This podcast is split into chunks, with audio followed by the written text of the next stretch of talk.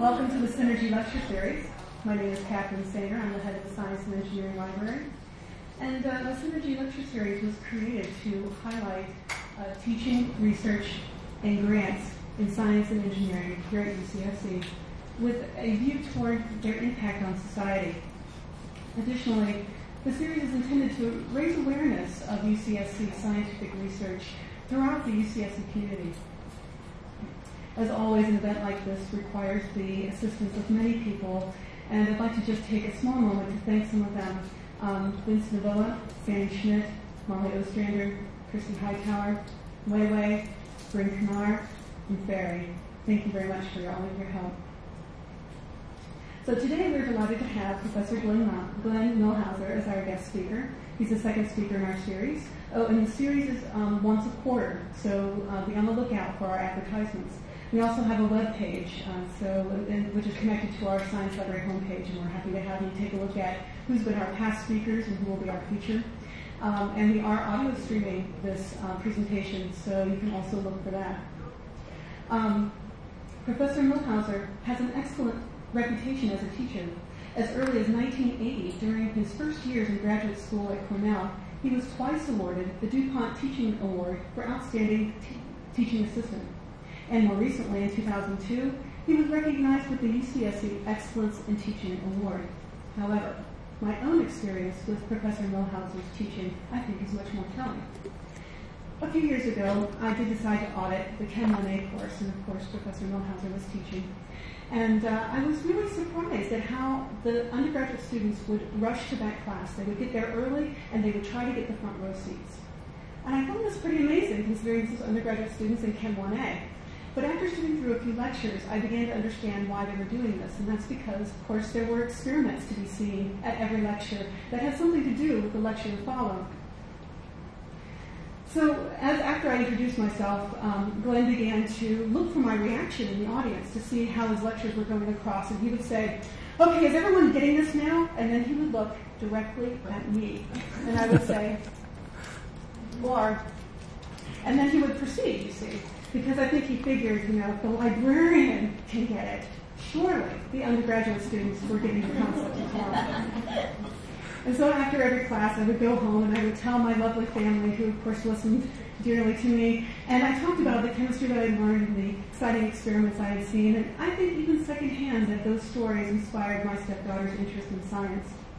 So I finished the class and had a, a much more updated view of chemistry. I learned about UCSC teaching, and of course I jumped at the chance to invite Glenn to speak with us today. So as for Professor Millhauser's background, he received his bachelor's degree in chemistry from CSU Los Angeles, a master's in chemistry, and a PhD in physical chemistry from Cornell. After serving as a postdoctoral fellow in the Department of Pharmacology at Cornell, Professor Millhauser began his career here at UCSC. As a testimony to his success in research, during the past five years, Professor Millhauser has participated in the acquisition of over $2 million in grants from such agencies as the National Science Foundation and the National Institutes of Health. We are honored to have such an accomplished scientist and teacher speak with us today. Please join me in welcoming Professor Glenn Millhauser. Thank you. Thanks, Catherine. Um, I kind of wish I knew where that $2 million went. It, it goes quickly. Um, I also wish I brought something to blow up because that's one of the differences. You know, when you teach intro chemistry, you can explode lots of things and, and always somehow relate it to what you're teaching, even if it doesn't really relate. It's just, uh, you know, it's just good to do that. So, so first of all, let me ask: Can everybody um, hear me? Okay? I tend to move around when I talk, but I, I think this microphone should pick up all right. So I'm going to talk about a collection of very, very unusual diseases today uh, called uh, the prion diseases, and um, mad cow disease is, is, one of them. And I'm going to take you through a little bit of history. And since this is a general talk for general public, I'm not going to assume too much chemistry. But in the middle, I would like to show you some of the chemical details of how we do things and uh, what we've been learning uh, about these diseases from a chemical perspective and something about the research that's going on here at UCSC. So, um, really, an understanding of prion diseases or the modern world of these diseases really starts with a disease called Kuru. Absolutely horrible neurodegenerative disease. The folks that suffered from this disease was really uh, uh located uniquely in, tribe, in the area of tribal New Guinea, uh, suffered by a group of people called the Fore tribal people. And here you see, if my pointer is working, here's a mom holding her child. And this picture was taken back in like 1950s, 1960s, something like that. And the way Kuru develops is that it starts off with basically a loss of coordination, difficulty in walking. Eventually, one loses the use of the extremities. One of the uh, kind of weird manifestations is actually the facial muscles tend to pull back, leaving the victim's teeth exposed, and they tend to make these sort of cackling sounds. I think it's kind of a neurological aberration. And so the Australians, being close to, uh, to this part of the world, refer to this as the laughing death. Nobody ever recovers from Kuru. It's an absolutely fatal disease. The time it takes from beginning to end can be anywhere from, from weeks to months to maybe a couple of years. Uh, it ultimately, the way it kills its victims is it ultimately leads to total loss of coordination, oftentimes dementia, loss of cognitive properties, and then eventually the victims l- lose the ability to, um, to swallow, to coordinate their lungs, to breathe, and they either asphyxiate or they starve. And it is not only always fatal, but is an absolutely horrible way to go. Now, there's an interesting uh, feature of the, uh, uh the Fore people. And that is, back in these times, and they no longer practice this, but back in these times, they were cannibals. Uh, in the sense that what they would do, now it's kind of like, as, as, you read about this stuff, you realize it's not like how you see in, I don't know, Bugs Bunny, Elmer Fudd, you know, cartoons where they're throwing each other in pots and stuff like that. This was actually referred to as a mortuary feast. And what they would do is these were very, very poor people, okay, a very agricultural type of society. They had a hard time getting good sources of protein. And so when a family member or a relative passed on, they would actually consume the body. It was a good source of protein. It was also felt as a way of sort of keeping that deceased loved one alive within them. And so they would carry out these mortuary feasts. Now, I won't get too graphic, but I'll show you some references at the end of the talk where if you want to see all the gory details, you can dig into it on your own. But suffice to say, it was also a very sexist society in the sense that basically men called the shots. Okay? So what the men would do is when a mortuary feast began is they would come in and they would make their choice as to what cuts, literally, that they wanted. Okay?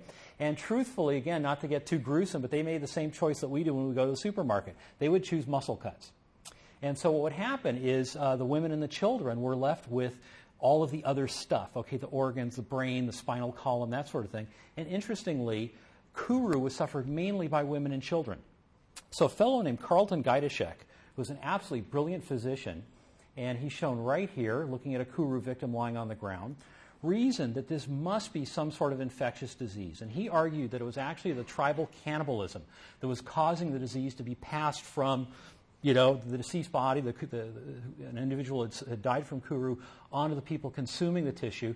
And of course, since it was mainly women and children and they were getting the leftover tissues, he reasoned that, of course, it must be in those leftover tissues and pr- principally in the brain there must be some infectious component in the brain that was causing these diseases. Ultimately, as far as the, the Fore people go, uh, Gajdusek, but also missionaries went and lived among them and argued and, and convinced them to stop practicing cannibalism. Um, and apparently, it's, the cannibalism has all been completely eliminated at this point. Fortunately, Kuru among them is also almost completely eliminated. There are still a handful of people alive among the tribes that were that, that participated in the feast many decades back. This all ended back in the 1960s. And there's still a good source of in, you know, um, uh, information in terms of uh, you know, anthropological aspects as well as medical aspects. And this continues to be researched. So Gajdusek uh, not only identified what he thought was the source of the disease, but he also carried out a number of very, very important studies looking at the tissues of people who had died from Kuru. And so what you see here is a normal uh, brain slice stained with, you know, something that lights up the different cells and that sort of thing. And with a different stain, making it orange, you see a brain slice from a Kuru sufferer. Now, there's a couple of interesting things here that show up, and there's a couple of interesting things that are missing, okay? Now, first of all, the two things that are there that are really a hallmark that make this very interesting. One is totally uh, apparent when you look at this. You can see that there's all these little voids, these little holes. Literally, this disease turns the brain to sponge, okay? So these are now called spongiform encephalopathies, or since they're transmissible, they're infectious, transmissible spongiform encephalopathies, which is a nice mouthful, you know, good medical word. But basically, all it means is infectious disease that turns your brain to sponge, okay? And you contract all this together, and they're referred to as the TSEs, okay? So TSEs is, is what these diseases are called. What's also in the brain slice that is not obvious from looking here are aggregates of protein. And I'll be talking more about protein in a, in a little while. But there was these large clumps of protein that always seemed to be characteristic. They would stain a certain way, and they routinely showed up in these slices. Now, what was missing is what we would all expect to be there. If this is an infectious disease, whenever we think of infection, infection's been in the news lately, right? We can't get flu shots, okay, unless you're in a, in a, in a, um, a group that absolutely needs it for health reasons. We always worry about infectious disease. When it comes to the flu, of course, what we're worried about is a virus, right? Well, there's two principal means of infection there's bacteria and there's virus. And a couple of things go along with these. Number one, they have a genome. Okay, basically they carry their genes either as DNA or in, in some cases in some viruses an RNA. But there's something there with the gene. Okay, number one. Number two, you would expect to see typically, as we all experience, when you're infected, you get inflammation. Okay, there was no evidence of any inflammation in any of the brain tissue, and you know, Gajdusek was concerned about this. You know, why aren't we seeing inflammation if we've got an infectious disease? And so he would also take the brain tissue and try to culture it, see if he could grow the virus or the bacteria in media, okay, outside of the brain. And he never succeeded in doing that. So it appeared that there was something being carried along in the brain that was transmitting this disease, but somehow did not have a virus or a bacterium. These diseases exist today. Uh, you've probably uh, heard of many different forms that they come in. And in each species, to keep it maximally confusing, in every species it has a different name. Uh, in goats and sheep, it's called scrapie. And their neurological manifestation is they literally they itch all the time. Uh, sheep in particular. And so what they do is they'll rub up against posts to the point where it literally scrapes their coats off, and hence the name scrapie. Uh, well-known case, and in fact the title of the talk, mad cow disease. Okay, and this is something I'll say a little bit more about in a minute. Their neurological manifestation is, if you can imagine, they become aggressive. Okay, you know, you walk by, you know, a field where there's cows and they're standing or chewing, right, and that's all they ever do. These guys would actually charge. Uh, they would lose coordination. They always uh, ultimately die. All these diseases, just like with uh, with the Fore people in Kuru, all these diseases are always uh, completely fatal. And so they took on these sort of weird uh, neurological manifestations of becoming very, very aggressive, and hence the name mad cow disease. So many of you have probably heard about mad cow disease, and I'll say a little bit about it. This was an absolutely horrible scourge on agriculture in the United Kingdom back about 10, 15 years ago. And so you probably, many of you know that back in the uh, mid uh, 1980s, actually, there, we, one started seeing more and more and more mad cow disease developing. Uh, at its height, there were literally uh, 30 to 40,000 cases diagnosed per year. To get rid of the disease, because it was infectious, because it is infectious, this required that the, the, the, government, the British government, literally uh, decimate and eliminate uh, hundreds of thousands of animals, okay, completely taking over farms and killing all the animals, burning the carcasses, and burying what was left over.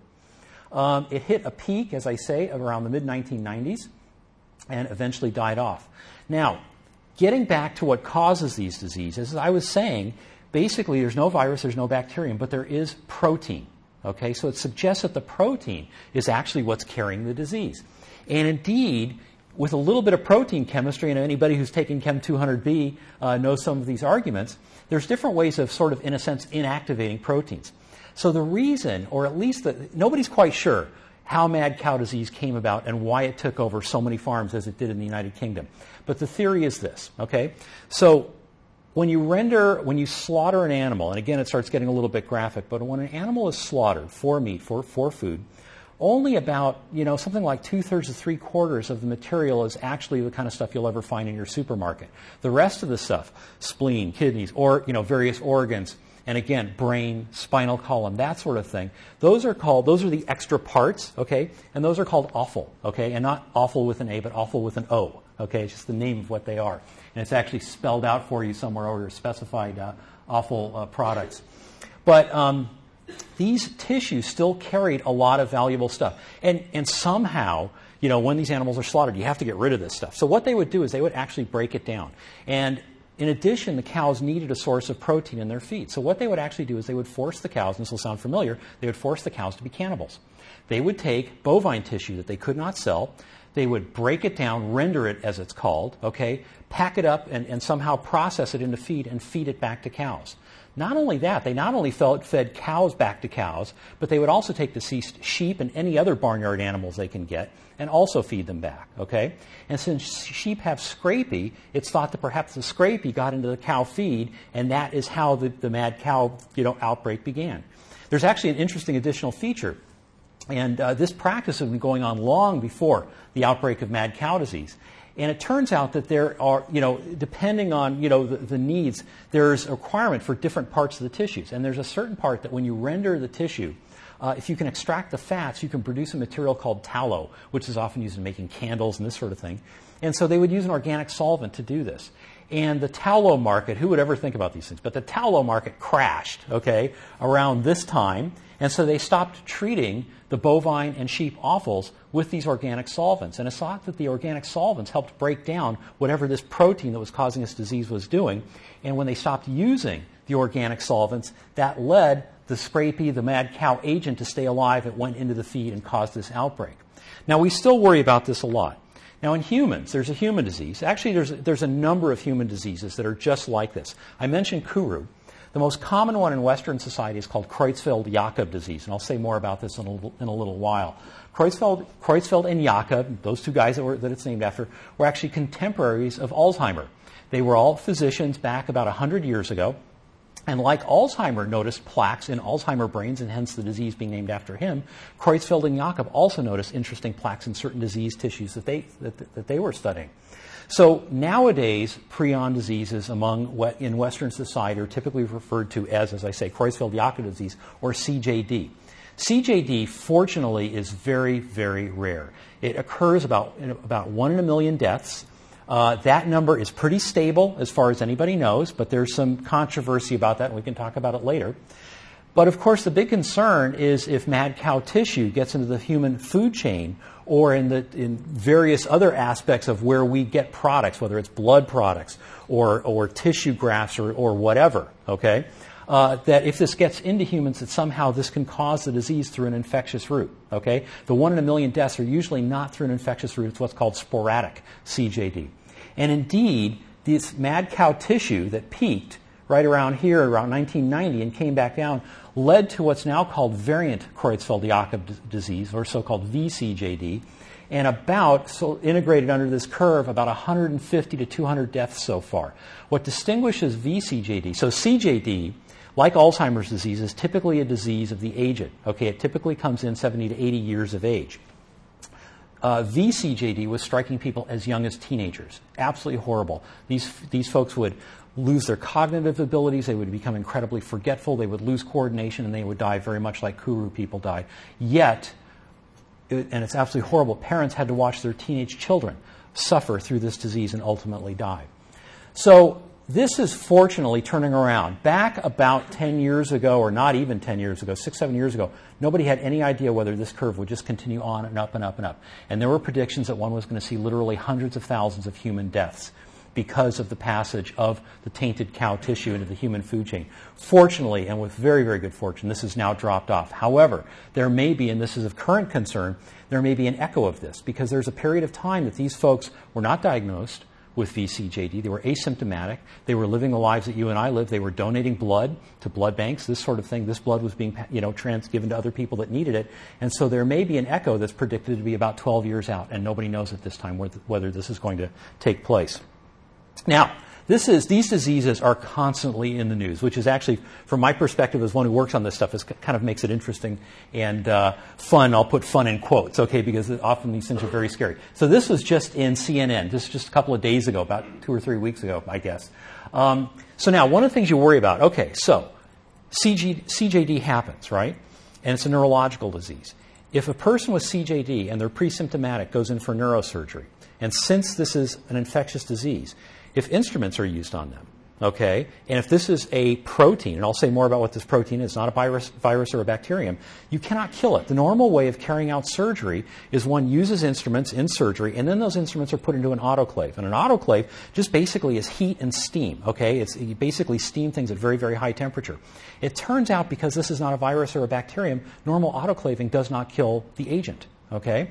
And so it's now well known, it should be well known in the neurosurgery theater that you do not reuse instruments. Okay, you use either disposable instruments or you take extreme measures in making sure that your instruments are absolutely cleared of any infectious material, and that involves going beyond autoclaving, actually using very, very high pressures and very, very high temperatures, or chemical agents, and that will work. Well, at all places, and so what I've often mentioned when I've talked about this stuff is if, if if one is going in for neurosurgery, it makes good sense to go to major hospitals because smaller hospitals are often not aware of this. Well, of all things, at Emory University, one of the leading medical schools in the country, actually performed surgery on, a, on an indi- individual that turned out to have CJD, and those instruments were then not properly cleansed and were used on approximately 98 people. And so they're now in the process of notifying those 98 people. The um, the, the spokesperson of the hospital said that they think there's a very remote chance of these people getting the disease. Um, I would argue, and I certainly hope that's the case, but I would argue that if the person was operated on actually had CJD and these instruments were autoclaved in the normal fashion, I think there's actually a very good likelihood that these unfortunate folks will get CJD. But let's, let's hope this is not the case. Okay. Believe it or not, the most prevalent form of prion diseases, of these diseases that we have in the United States, is called chronic wasting disease. This is a little trivia question. Uh, it's of deer and elk. So their neurological manifestation is they just become really apathetic and they drool and they stop eating and they just literally waste away. Okay? But chronic wasting disease is yet another one of these diseases mediated by the, this protein agent.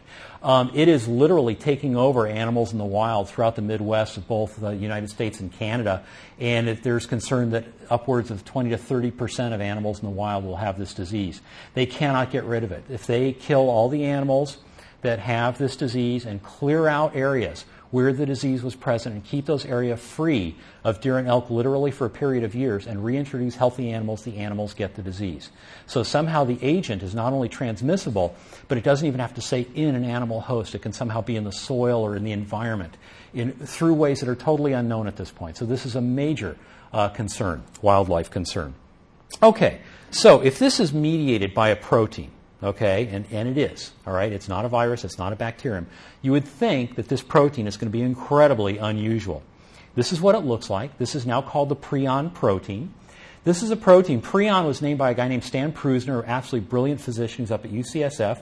Uh, Prusiner won the Nobel Prize for this work in physiology, physiology or medicine back in 1997. And part of uh, his seminal studies was he, along with his collaborators, not only identified the protein, they found the gene, they found the protein, they also determined the structure of the protein. This is the protein here. And this is actually a protein that we all have. Everybody sitting in this room has this protein in them. It is found primarily in the brain and in the spinal column and neurological tissue, but it's also found in muscle, it's found in the extremities, it's found in endothelial tissue, it's found throughout the body. Okay? Now, looking at this protein, I should say a little bit, you know, something about this. First of all, from a protein chemist perspective, when you solve this protein, given that this is now carrying an infectious disease and no other protein is known to do this, you expect to see something really, really unusual, okay, with this protein. This is a totally vanilla protein. There's absolutely nothing stunning about this thing. The structures that we see here are really, really typical of what one finds in proteins. And so let me explain for those of you that are not used to looking at these little curly Q diagrams what it is you're seeing. So proteins are made up of strings of amino acids, okay, linked together. And if you go to a health food store, you can see a lot of these on the shelf because people like to take them as supplements. There's lysine, there's tryptophan, stuff like that. Those are all amino acids. They're, in mammals, there's uh, typically 20 different kinds, and they're linked together to form a polymer. Now, if you show, now a protein like this has about, this is about 100 amino acids. If we actually show you all the detail with every atom of every amino acid all packed together, it'll just look like one big spherical glop. Okay? It will convey absolutely no information whatsoever. So protein chemists are really good at figuring out um, sort of cool ways to represent their structure to convey information that's relevant. So what's done here is that one traces only the connectivity from one amino acid to the next, to the next, to the next, to the next. Okay? And that's what we call the backbone. And so this is a backbone trace and what you see are two types of structures showing up. Number one, these curly Qs that are called helices, these are called alpha helices. And actually, believe it or not, Linus Pauling was the first one to, act, to, to predict this type of structure. And so it has one, two, three helices, very, very typical. And these little teal guys over here, these are called beta strands. And beta strands, alpha helices packed together this way is really quite typical. Now, the way nobody quite knows how this protein carries an infectious disease. But here's the current theory, and I'm going to show you sort of a little step by step. I, wouldn't call it a movie, it's not nearly that sophisticated. But it's believed that the prion protein has two different structures. And what I showed you is the structure, at least the anticipated structure of what's called the cellular form. Okay? This is the form that we all have. And so if you're getting a little edgy in your seat, okay, again, don't worry about it. These diseases are one in a million. Okay, very, very rare. So we all have, you can rest comfortably, we all have the cellular form of the prion protein. The other form, that's designated PRPC. The other form that causes disease is called PRP scrapie. So even though it causes mad cow disease, Creutzfeldt-Jakob disease, chronic wasting disease, you don't name it different things, you just call it PRP scrapie. So this is PRP scrapie.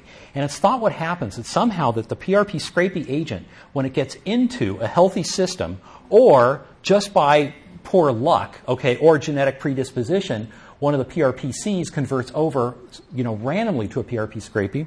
When this comes into the healthy system, it comes up and it docks against one of the healthy PRPCs. And somehow, via a mechanism, and that, that I will tell you right now, nobody understands. Nobody knows any molecular details of this process. It's all very descriptive at this point, but somehow it converts that guy to switch over. Okay? And now you've got two of them, and they don't switch back. And so now you've upped the concentration. So this docks against another one, and they switch over. And you build up, and you build up, and you build up. And this is a process that we refer to in chemistry as autocatalysis. Okay, basically, the species is producing copies of itself through this type of chemical reaction.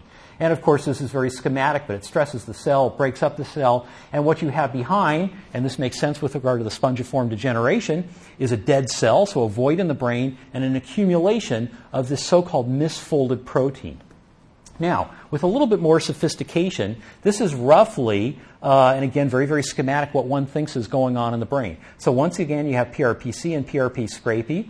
And PRPC is found. Okay, so this is meant to represent the surface of a nerve cell in the brain, let's say. And so PRPC is not just a protein that's floating around, it's actually tethered to the surface of nerve cells or any cell that, it, that, that produces it. So here it's found on the surface of the cell, and if you look at just the blue guys, it sort of sits on the cell, and the cycle time is something like six to nine hours. Meaning, what happens is that it sits on the cell and it comes in and it's brought into a thing called an endosome, and oftentimes these guys are brought down a pathway that breaks down the protein. Oftentimes it's recycled back to the membrane, and this process takes place over a period. I think the breakdown takes place over hours. This, place, this process takes place over minutes or, or probably less than an hour. But the protein is constantly being moved through the cell, either to be recycled back to the, to the cell surface or to be broken down. Now, when you get the scrapie form, it's found in a number of different ways. Number one, it can be found just by itself, or as we refer to in sort of a monomeric. It's probably not monomeric. Monomeric meaning just a unit protein. It's usually found as little aggregates. It can form together as fibrils, and it can also come together as plaques. And these are referred to as amyloid like plaques. And if this sounds familiar for those of you that have interest in Alzheimer's disease, in fact, these plaques are very, very similar at sort of a gross level. It is also a protein aggregate. And in fact, the prion diseases is one of a family of diseases that encompasses Huntington's disease, Alzheimer's disease, Parkinson's disease. All of these diseases involve a normal protein that we produce that somehow starts to aggregate in the brain. And when it starts to aggregate and forms these ultrastructures, these, these fibrils, and just now we're starting to understand, when I say we, the global field, starting to understand what these, what these plaques actually look like. But these plaques forming and, and leading to neur- neuronal stress and neuronal death is common to all of these diseases. Now, as I say, nothing is really known in detail about the scrapie form, but really, really nice work out of, again, out of Prusiner's lab by Holger Wille uh, with low res electron diffraction work has now suggested perhaps that this is the structure of the scrapie form of the protein. And basically, what happens is you've got two long helices, this one and this one over here in PRPC, and they're preserved. They stay in their helical state. But this helix up here and these two strands somehow reform and form this little twisty guy over here that's called a beta helix. And somehow that beta helix transmits the information to convert other healthy forms over to this form. But again, this is all work in progress and nobody is quite sure. Now, I showed you the what's often been thought of as, in a sense, the business end of the protein. Okay, the part of the protein that undergoes the most folding. But I actually only showed you half the protein. The full length protein is actually shown right here. And don't worry about how one obtains these data, but this is the folded region up here. And here's this region of the protein that's actually totally unfolded.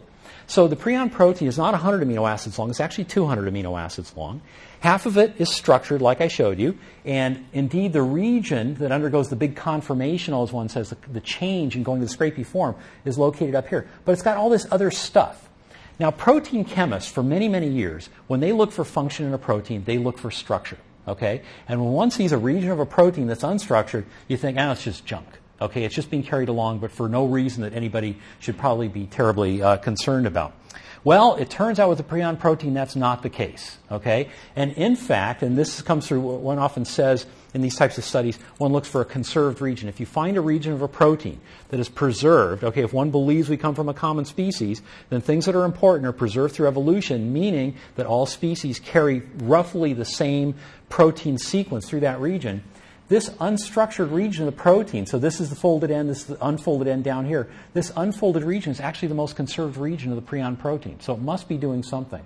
And in fact, and so what I'm showing you down here, and the chemists will recognize this, and so will the biologists, of course, but this is now the single letter code for the amino acids. And if you don't know this stuff, don't worry about it, okay? Um, I'm not going to go into too much detail. But I want to point you to this right here. So what these single letters are, P is proline, H histidine, glycine, glycine, glycine, tryptophan, glycine, glutamine, okay? This unusual eight amino acid stretch uh, is propagated and copied three, four, five times in every version of the prion protein. So this is referred to as the octa-repeat domain. So octa for eight amino acids, repeat, because we all have four to five copies. Cows have five, humans have four or five. Interestingly, it's very, very rare, but there's a number of families in the United Kingdom that have up to 15 copies of this, and they are very likely to get Creutzfeldt-Jakob disease. They are much more susceptible to it than, uh, than the population at large. The reason this, uh, uh, the reason this portion of the protein is so flexible now becomes very, very clear when looking at the sequence, and it's because of these G's. Glycines in particular, and I won't go into all the details why, but glycines in particular allow proteins to be flexible. They do not take on a lot of structure. So, um, to my mind, so I mentioned before the connection to Alzheimer's, Huntington's, Parkinson's disease. And to my mind, this raises three fundamental questions. So I always think of this as my three fundamental questions, okay? So as I said before, in all these diseases, we have a protein in our body that undergoes a transition. It starts to form an aggregate, and somehow cells that are in the vicinity of that, that aggregate start to die. So the questions, as I always phrase it, is number one, what is the mechanism of deposition? Okay. In other words, why does at some point in one's life does a healthy protein all of a sudden convert, take on a different shape, and start to aggregate and deposit and form these fibrils? Okay. Number one. Number two, why is the deposit cytotoxic? Our bodies are chock full of protein. These proteins have all kinds of different structures. The only difference with these guys is that they're aggregated, but somehow that aggregate is toxic and it starts killing nearby, um, nearby nerve cells. Why is that the case? And finally, and I find this really stunning, what is the function of the precursor protein? So, in other words, Alzheimer's disease is caused primarily by a peptide called the A beta peptide. Parkinson's disease is caused, or at least linked primarily, to a protein called alpha synuclein, which my colleague Tony Fink studies in his lab. Uh, the prion diseases is related to the prion protein. In, no, in those three cases, the function of that protein in the healthy brain is not known. We don't know what it does. And it stands to reason that perhaps maybe it's not the aggregates themselves, but maybe it's the loss of that normal protein function that's actually causing the disease, or at least contributing to the cell stress. It's not clear. But very, very exciting work in the last few years uh, now links the prion protein to copper binding. Now, I never appreciated this before I got into this business, but it turns out the brain is absolutely chock full of copper. Okay? Uh, now, I'll put it in concentration units, but basically, the, the, the wet weight, if you take you know, a little bit of brain tissue, and you determine the concentration of copper in that wet weight, in that, in that wet, you know, you know, piece of tissue, it's about 80 micromolar. Okay, to a chemist, that is a lot of copper. Okay, it rivals the concentration of magnesium. The big difference now, magnesium is a very, very common so-called divalent. When we say divalent, what we mean is a doubly charged species. Calcium, magnesium, copper; these are all divalent ions. Very, very common throughout the body. Found at you know at least magnesium and calcium are found at very, very high concentrations. Magnesium is, as we say, redox inactive. Okay, it's just hanging out. Okay, it will bind to things, but it won't take electrons, it won't give up electrons, it will not participate in any detailed chemistry, okay, to a first approximation. Copper, quite the contrary. Okay, it is happy to take up an electron and give that electron back again. This is called redox chemistry. Okay, it participates in electrochemical reactions. And indeed, just the fact that we're breathing right now, we're depending on copper dependent enzymes uh, to, to be able to, uh, to allow for the electron transport for this to happen. So the brain is absolutely loaded with copper. Interestingly enough, it does not, our brain does not exchange copper, our bodies do not exchange uh, brain copper with dietary sources. If neonate animals are raised on copper depleted diets, so that their brain copper content is low, and then they are fed a diet that's very, very rich in copper, they actually will not regenerate the copper in the brain.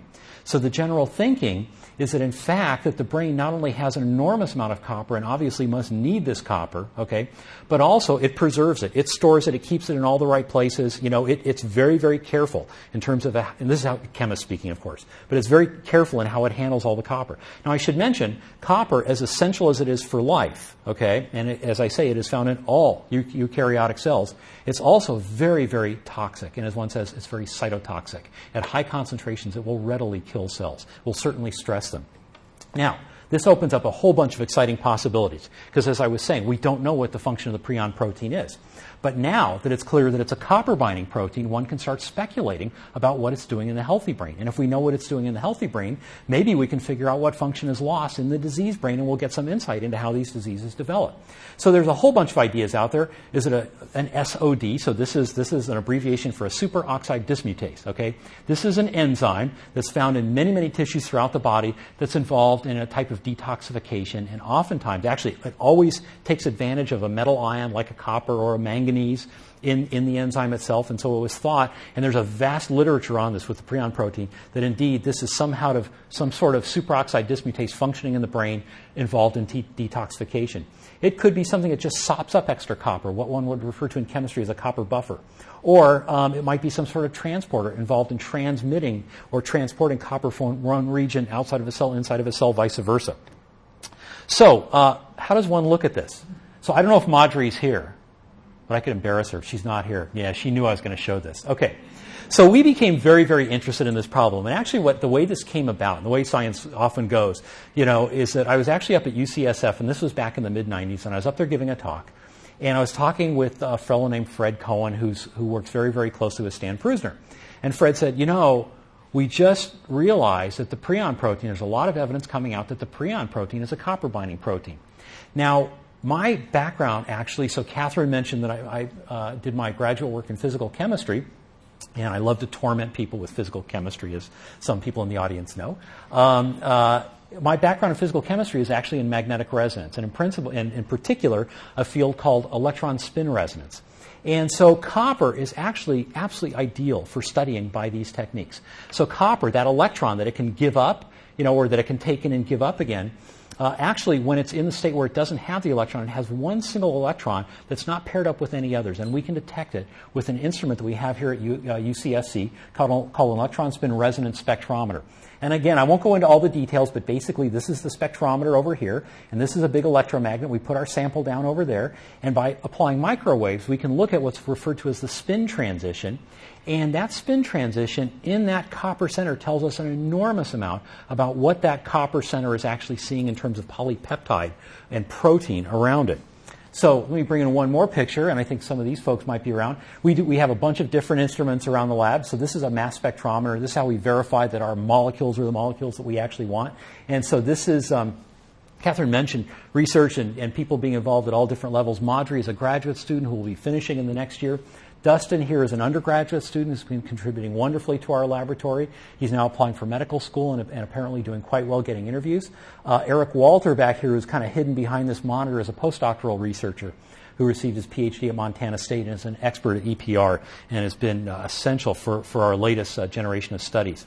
So what we've done, I want to take in, we're, we don't have a whole lot of time left, so I'll go quickly through some of the data. But the question becomes, the way we approach this, okay, and this is very, very common in so-called modern structural biology, is if you've got you know, a protein or a nucleic acid and you're not quite sure of what the function is, one way of narrowing in on the function is, is to determine the structure. Figure out chemically what it looks like, and in doing so, it will tell you an enormous amount, okay, about what function it can carry out and perhaps what function it cannot carry out. And so using EPR techniques, we were able to show that within the octarepeat domain, that's where most of the copper binding is, it's actually these residues, HGGGW, that are involved in copper binding. Most of the copper is taken up there.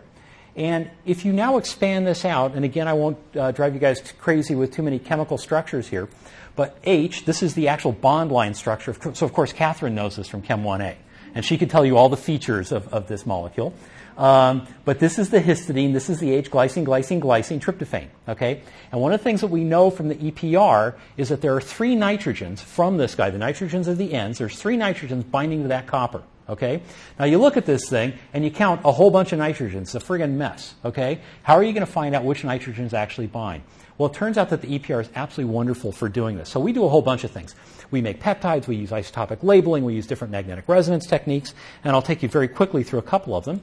This is actually done in collaboration with Gary Gerfen's lab at the Einstein Medical School in the Bronx in New York. And this is a technique called, this is a real mouthful, electron spin echo envelope modulation. So everybody calls it ESEEM.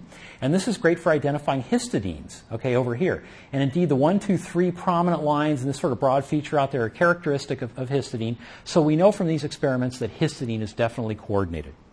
Another technique, and, and we send samples all over the country as well as doing experiments here, this is a technique called S-band. This is a low frequency EPR. And you don't have to worry about what this spectrum means, but suffice to say that what you're looking at here, in, in particular, in this little guy right there, is you're seeing little blips, okay? Little, little features showing up, and those arise from the so called coupled nitrogens.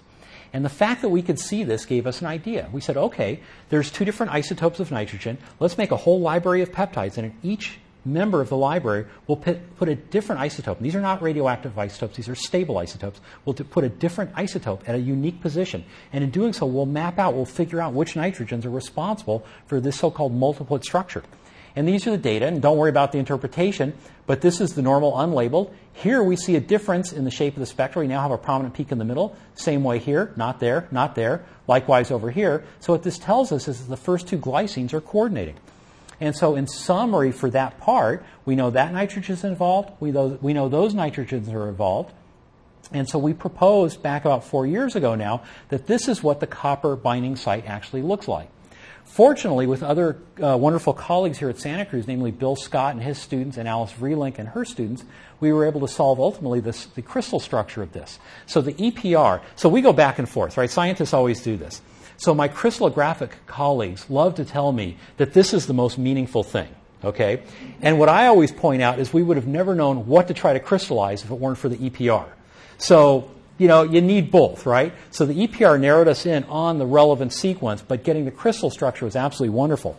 And not only these little, uh, you know, sort of violet regions here are showing all the heavy atoms, the crystal structure is so good, we actually see the hydrogens as well, which is fairly rare. And so this shows in a little bit better detail. But basically, what I showed you by EPR, some details we actually got wrong, uh, but the details that we could pick up by EPR, basically the histidine over here and the two glycines participating, we had absolutely right. So not only does it verify, but it also gives us good confidence in continuing with more complex things that do not crystallize, that the EPR methods that we've worked out uh, are working just great. So now, there's something very interesting here, and I'll touch back on this in a few minutes. But something is going on. Now, for those of you that are, that are polypeptide people and protein chemists, you're going to recognize that there's something odd here, okay? Whenever proteins interact with metal ions, they do so through what's called their side chains. So this is the backbone here, okay? This is the histidine side chain, and indeed it's interacting with the copper. There's the copper, that guy right there. It's interacting through its side chain. The tryptophan up here. Here's the backbone, here's the side chain, and it's interacting through its side chain. The glycines are interacting through their so called main chain nitrogens. And this is unusual. It's not unprecedented, but it's unusual in biological proteins. And in fact, they have given up a proton, and that proton is now replaced with this copper. Okay? And this tells us now that, and I'll, and I'll get on this as we start summing things up, but this tells us an enormous amount about the possible chemistry. Okay, so with that said, and we, uh, we were able to carry on, we now work with the full length so called recombinant protein. And we were able to find yet another binding site, but this is now the first model of the prion protein. And this is a very interesting blend of techniques here, okay? But this is the first view of the prion protein with its full complement of copper bound. So, it's, as I say, it's a real blend. So, number one, down here you've got the NMR structure for the globular domain. Here, well, actually, here, here, here, and here, we've got the crystal structure determined for the individual copper binding segments. And in between, we actually don't know how it's structured, so we guessed. Okay? And in absence of any, you know, reasonable data, you always guess. You know, you make your, your best shot. Okay? But we reason that it's fairly flexible, and so we built this model, and we still have much to figure out because we actually now believe that there's some uh, constri- con- contraction of this region where it actually packs together uh, in a way that could be very, very meaningful in terms of function. Now, if we put this, so this is by NMR, this is by EPR and crystallography, et cetera, and a little bit more in a three dimensional sense, and this just sort of rotates back and forth and gives you a sense of what the prion protein looks like, but now we've sort of filled out space for all the atoms. And one of the things that I find kind of interesting, and I won't belabor the issue, is that these are the copper binding segments here. And you notice they're flat. They look like little frisbees, okay? And we think this actually might be relevant in terms of how PRP responds to copper load. And this is something we could talk about a little bit later if, uh, if you folks are interested. So now, let me make a few points, if my computer will continue. Okay. All right, good. So this is just showing a little bit more detail. So as I mentioned, the prion protein is membrane bound. So what we decided to do is take this a step further. So we actually got a model of a membrane run from some molecular dynamics simulations. These were performed at uh, University of Illinois Urbana-Champaign. So this is now a membrane. This is the prion protein. I told you is membrane tethered, and the region that actually tethers to the membrane is the C terminus right here. And there's a GPI anchor. Don't worry about the details, but that's submerged into this bilipid layer. Here's the prion protein, here's the copper binding site. So the, the best that we know at this point, globally, and this means from anybody's lab, this is what PRP, the prion protein, actually looks like when it's on the surface of a cell. Now, uh, I think it's fair, especially with the home crowd, to be honest. So I've shown you all these spectra that we can interpret, you know, very cleanly, and we know exactly which what's coordinating here and there, and da da da da. And we have crystal structures. So this is a spectrum. This is an EPR spectrum. And again, don't worry about the details. But we can interpret most of these lines. We know what's going on. This was obtained from, from uh, some spectra from two octarepeats linked together the other day. And we've been looking and looking and looking at this feature over here. And we have no idea what that thing is. Uh, and what's even worse, we don't even know if it's important. You know, so half the time we go into the lab Oh, and so we have a name for it. It's called, so it exists. This is magnetic field, so it's a high field. We call this technically the high field mystery peak. Okay? And it shows up over and over and over again. Sometimes reproducible, sometimes not. Sometimes it depends on copper concentration, sometimes not. And so we don't know if it's telling us something really, really important or if it's just some junk that always shows up in our tube. Okay? So we're trying to figure this out, but to be honest, you know, this is, this is how science goes. Now, what I'd like to do is say a few things about what these copper sites are now telling us about prion biology. So what I'm showing you here is the octarepeat domain. This is the, the, the repeating segment. This is the structure that we've built showing the prion protein with all of its copper segments. And this, again, is the crystal structure showing what one of these individual segments looks like. Now, as I mentioned before, and I was you know, touching on this and talking about how unusual this is, the copper bonds or binds to this region through these so-called deprotonated glycines. Okay, it turns out that there's only one type of element, okay, one type of divalent that will do this at physiological pH, and it's copper. Okay, now one of the first things that was done with uh, when it was become, when it became clear that the prion protein bound to metal ions is, of course, many laboratories screened the prion protein against all sorts of different divalents magnesium, nickel, cobalt, you name it, okay, zinc, okay, and it was found that it didn't bind to anything appreciably except for copper. This now tells us why. And I won't go into the, the, the, exper- the, the, the, reasoning behind this, but it's actually fairly straightforward. It's actually Chem 1A type of material. So we can ask Catherine a little bit later to go through this. But basically, there's a very, very strong affinity, a nice polarizability match between nitrogen and copper, and it's uniquely between those two species. So we can explain the copper selectivity. Um, now, there are thousands of proteins now in the protein data bank, and there's many, many tens of thousands of protein sequences known in the protein sequence bank. Okay, and proteins can be anywhere from 50 to hundreds and hundreds of amino acids long. Now, if you think about that, there's only 20 amino acids. Okay, the fact that any small repeating segment would be unique is is unthinkable. Okay, well, what actually defines the copper binding segment it turns out it's not only HGGGW, but this proline that comes in just before this. This proline, for reasons that I won't go into, punctuates. Okay, it always in- introduces a kink. So it actually defines the binding site as PHGGGW, a little hexapeptide sequence. Believe it or not, in the entire protein sequence databank, with all the tens of thousands of sequences that are, that are there, this hexapeptide is found in only one protein, and that is the prion protein. So this copper binding site is absolutely unique and does not show up in any other protein other than the prion protein. Now, this is a different site. I haven't talked about its chemistry, and I won't unless anybody is interested. But this has slightly different chemical characteristics, and it turns out it's very important. We think the first copper loads in there, and it kind of facilitates copper binding throughout the rest of the protein. And so this is, as we say, it modulates the so-called cooperativity. Um, now, as I mentioned back at the beginning, there's a vast literature suggesting that the prion protein has an enzyme function. It's a superoxide dismutase protecting us from a, an oxygen species called superoxide that often shows up in biological tissues. Well, in fact, based on the chemical structure that we have here, superoxide dismutase requires that the copper be able to take an electron up and release that electron back again. Okay? This type of structure will not allow for that to happen.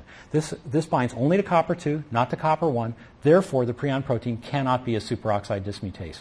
We, once we determined the structure of this, we stated this in the literature, and fortunately now that, that other literature is coming to an end, and now recent works are indeed stating that there's no SOD uh, activity associated with PRP whatsoever.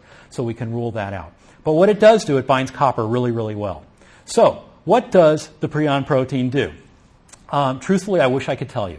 Nobody really knows. Really, really neat study just came out. It was just published, and it's not even in normal journal form yet. It's still in so called preprint form. This came out of Chris Vulpe's lab at uh, UC Berkeley. They took some cells that are in particular sensitive to copper. And they treated them with copper and they did gene arrays to find out which proteins which, uh, show a change in concentration, at least at the DNA level. And what they found surprisingly is that two proteins in particular were upregulated significantly. Number one, the Alzheimer's precursor protein, APP, which when cleaved up gives the A beta peptide involved in Alzheimer's disease. And number two, the prion protein. So it appears that both of these proteins are somehow involved in protecting neurons and perhaps other tissues as well from copper insults.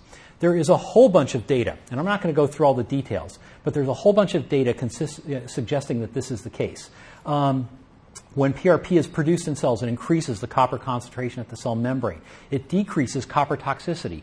Cells that have the prion protein, that express the prion protein, are much more resistant to copper toxicity than normal cells. There was a study done with laboratory animals that were PRP knockouts, meaning that they lacked the ability to produce the prion protein.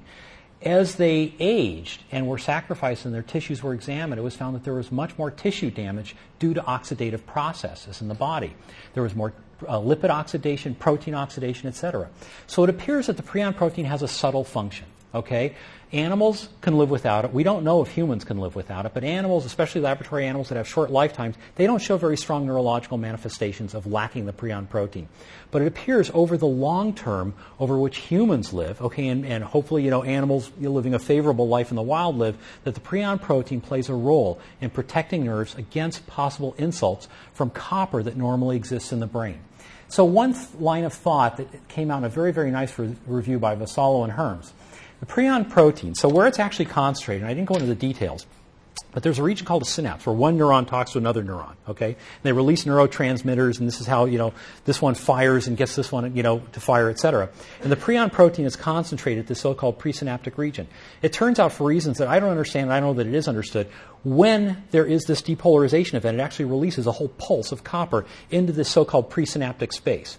And so one line of thought is that the prion protein is poised in that region. So when this pulse of copper comes out, to render the copper so-called redox inactive and protect the cells against its redox chemistry, this is now beautifully positioned to take it all up in a highly cooperative fashion, grab it all up, render it redox inactive, and hold on to it until other proteins can come along and shuttle it back to where it belongs. But this is, this is probably the best, you know, theory right now, but nobody knows for sure. So if any of you are interested, let me just mention, and I'll put this up again at the end.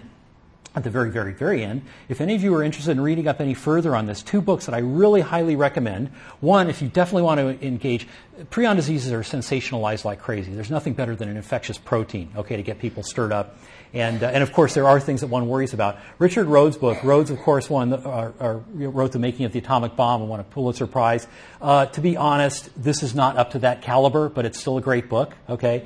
But it does sensationalize the field quite a bit, but it's a really good read. And if you really want to know the details of the mortuary feast, he does a great job describing this.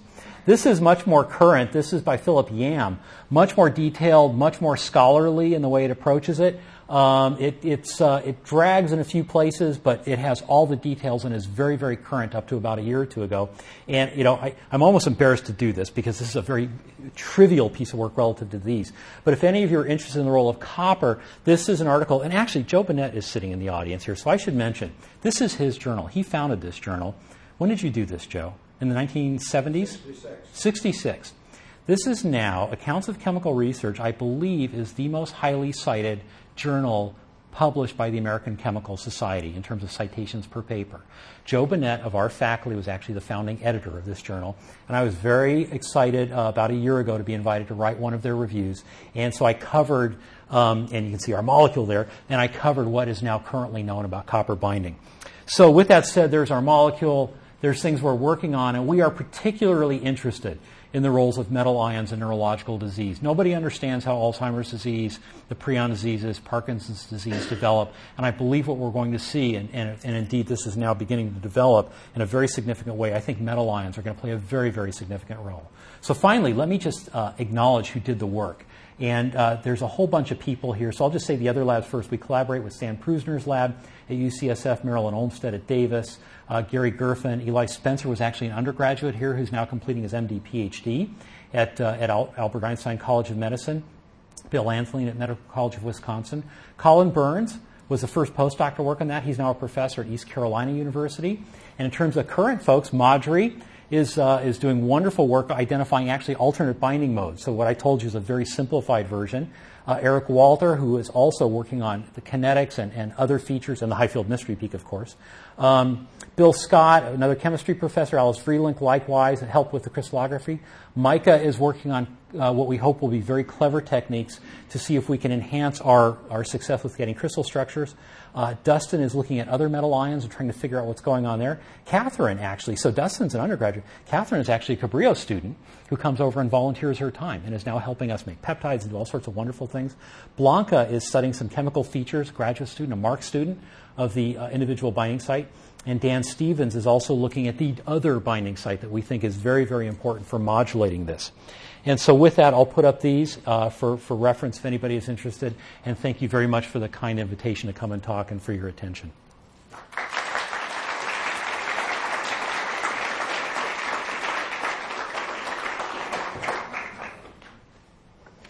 Do we do questions? Yeah, I'll do questions. Sure.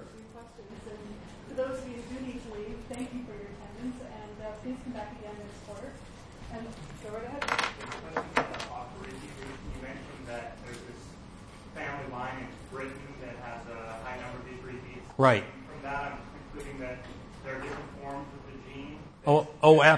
propensity to shift from the normal to the infectious form of the protein. I'm wondering if there's any sense for the allelic diversity to that um, well, there is. There's many, many polymorphisms. Okay, and in fact, one of the things I don't know if you if you picked it up but on one of the early slides where I talked about variant CJD. There's actually outside of the octarepeat domain. There's position 129 can be either found the the um, uh, either as methionine or valine. And it turns out that all individuals that have gotten variant Creutzfeldt-Jakob disease are all homozygous for methionine at that position. So there are many, many predisposing factors. There's actually another form of prion disease called fatal familia, familial insomnia, and it's horrible. It actually kills the center of the brain that controls sleep, and these people cannot sleep. And they just are tormented by this. And it arises from a point mutation in what's called the hydrophobic region. It's actually between the globular domain and the copper binding domain, and it's a simple alanine to valine mutation and nothing more. And it greatly predisposes them. I think the penetrance is, is very high, like in the double digit percentile.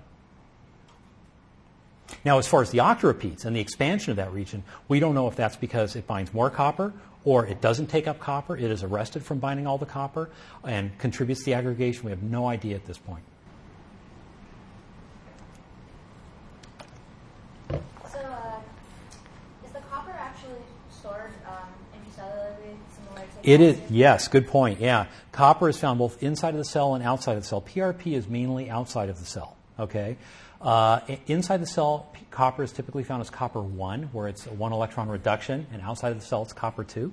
And uh, so we think what probably happens is when PRP binds up a copper, it sort of holds onto it, and then along comes a so called reductase that grabs the copper from there, does a one electron reduction to the best, and nobody's identified what this is, and that then is involved in transporting it back into the cell or transporting it somewhere else, but, but nobody really knows. But yes, copper is found, it's ubiquitous, it's found everywhere. Yeah. So is that copper from the intracellular stores shot into the synaptic?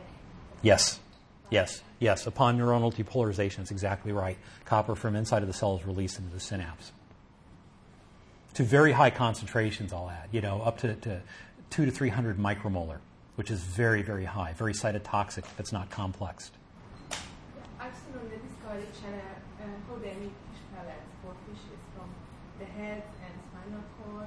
They sell them also cut in stores. And do you think there can be another neurological disease for fishes For fish? Oh, I have no idea. Really? Immediately I was thinking. Yeah, yeah, I have no idea. And I should know. I mean, PRP is always studied. It's, all, it's found in all avian, you know, all birds, all mammals. But I know, I'm not sure what the homolog in fish would be, or you know, they, they catch fishes in a yeah, yeah. All right, thank you. Uh,